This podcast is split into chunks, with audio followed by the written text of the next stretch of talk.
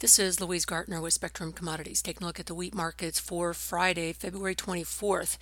Well, one year anniversary of the Ukraine war, which uh, a year ago, minus a couple weeks, as it took a couple weeks for the grain markets to kind of get a, a sense of how serious this was going to be, and then it just took off to the upside. Led by wheat, of course, but corn wasn't too far behind. And then it took a long time, a long tail for this market to come down. Uh, a few months back, we gave up, we had reached the price level which completely eliminated all of the war premium. So here we are, the markets have continued just to erode.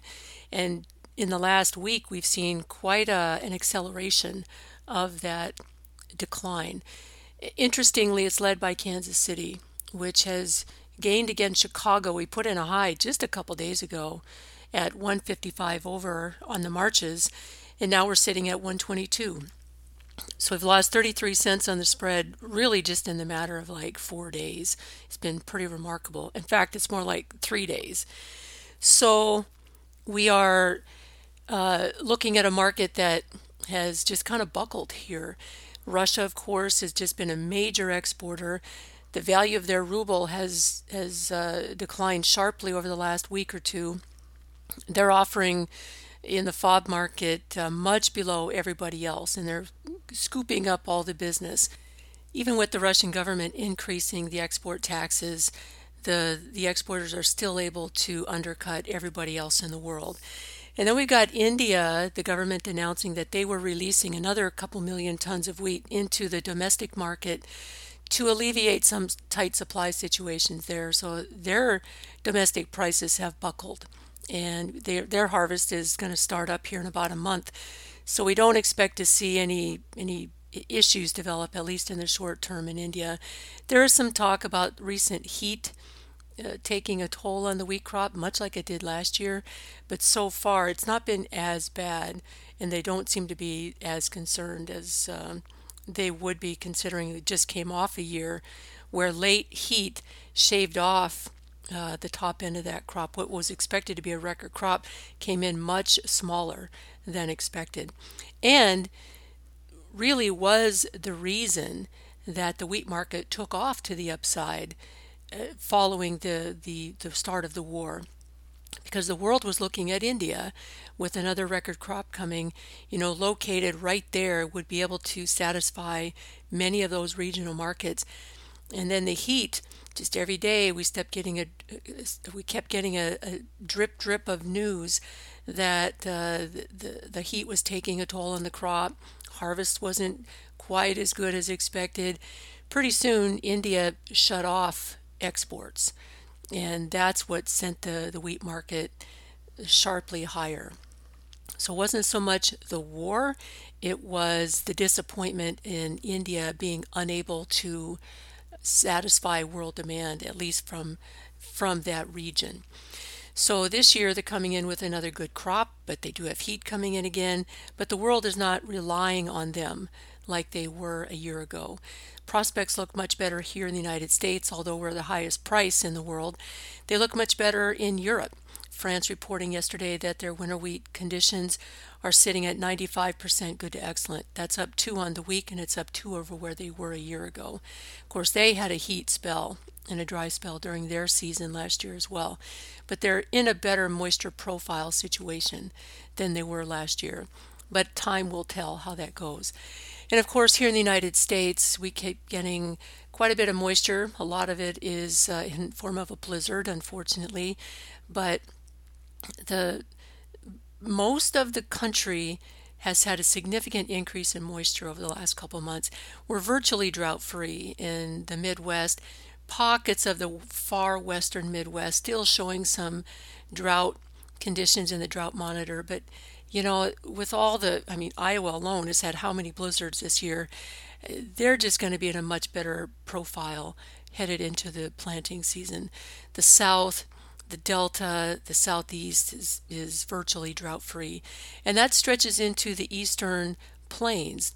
But as you get into the west, like we've talked about quite a bit, that western half of the plains from the southwest quarter of Kansas straight south is still in an intense drought situation. We don't see much relief in the forecast all the way out for two weeks. You know, and, and once you get a little bit, bit past two weeks, there are some hints that some rains can come, but that's a long way away. And we've seen that for the last month.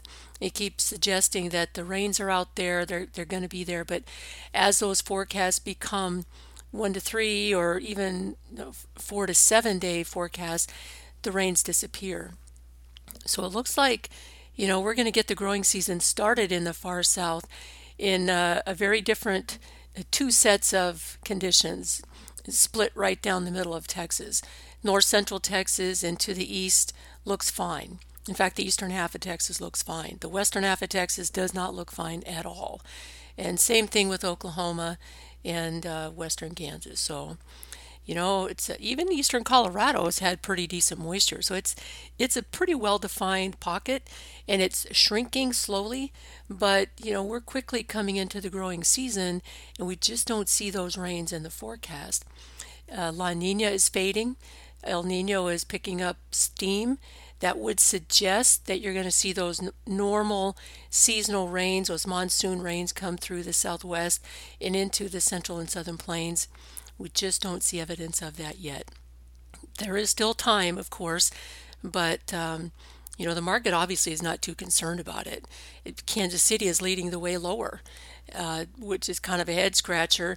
You know, clearly you're seeing a lot of spread unwinding going on when it comes to the wheat space, whether it's the Kansas City versus Chicago you know, the front month Chicago markets were unchanged to slightly higher yesterday, where corn was down 13, Kansas City down 15 again for at least the second day in a row.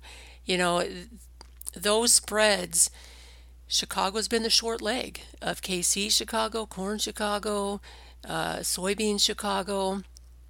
You know, we're you know the hedge funds that have been long corn they're kind of giving it up corn broke through the bottom end of its trading range that it's been in for a good month, just plowed right through it.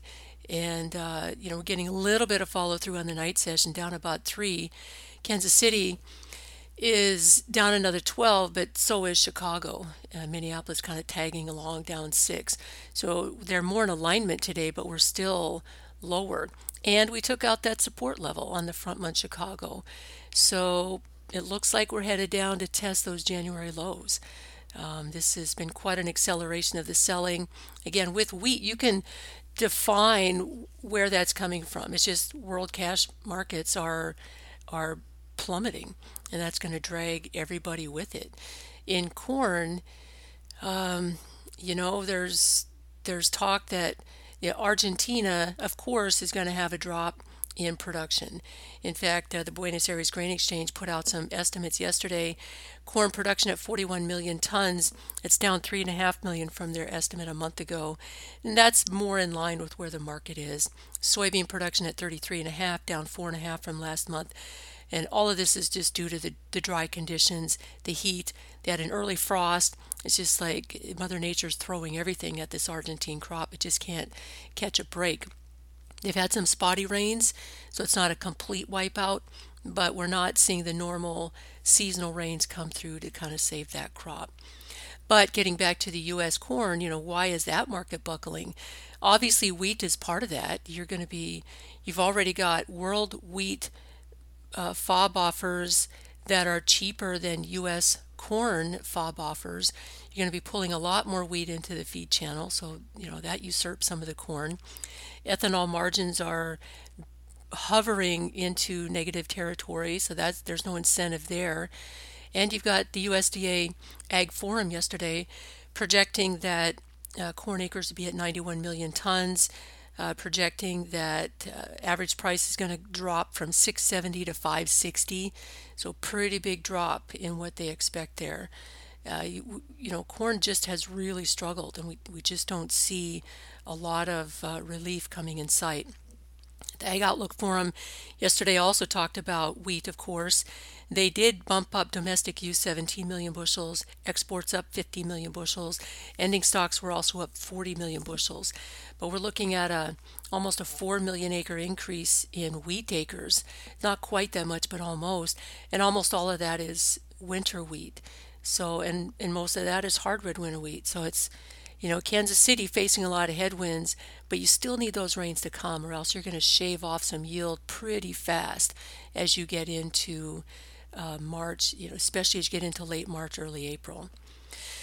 Uh, we did have export sales out this morning. Wheat, 419,000 tons.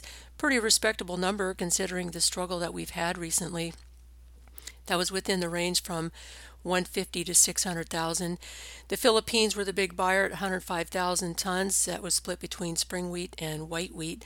China took 68,000 tons of soft white wheat. In corn, export sales 849,000 tons in the middle of its range from 500 to 1.4 million. Japan took 312, Mexico 290.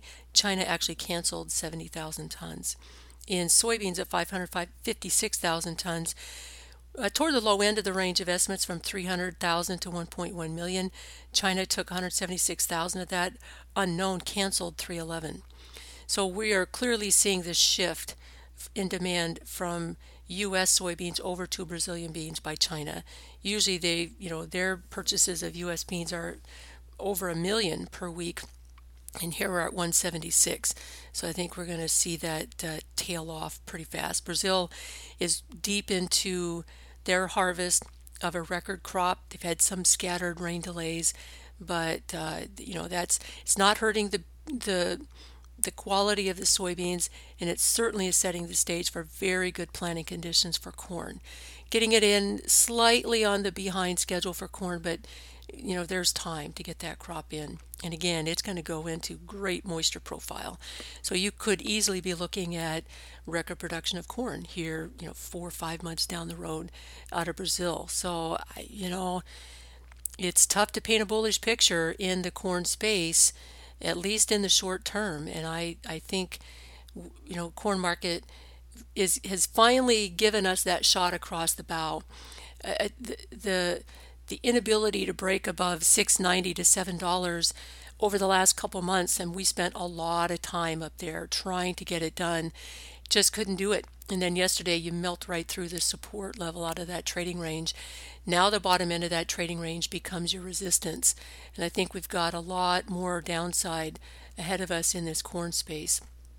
So that's it's just kind of what I'm looking for. Um, you know, we might get some stabilizing here, but it's option expiration. They're probably going to blow out a lot of these call options that were in the money here a day ago, and now are going to expire worthless. I think that's that's the market uh, handing a few heads over, but uh, my guess is you'll you'll continue to see that pressure over the weekend.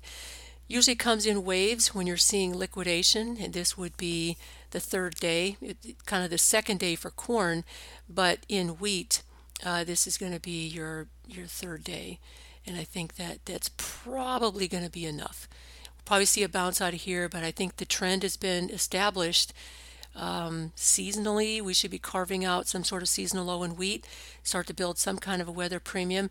I think that'll kick in later as we get into mid March. And if the rains are not in the forecast by mid March, to at least show up by the end of March, you're going to start seeing some uh, much stronger weather premium coming back into the market. That's a long time away, but still. Um, I think that these dry pockets have been pretty well established and they just aren't aren't getting any relief. So short term, it looks like today is going to be another round of pressure, probably this time coming again from wheat, but also corn is going to continue along. Uh, but I think you'll probably get some kind of a washout today and then uh, kind of snap back as we get into next week. If you have any questions, feel free to call at 1 800 888 9843. This has been Louise Gartner with Spectrum Commodities.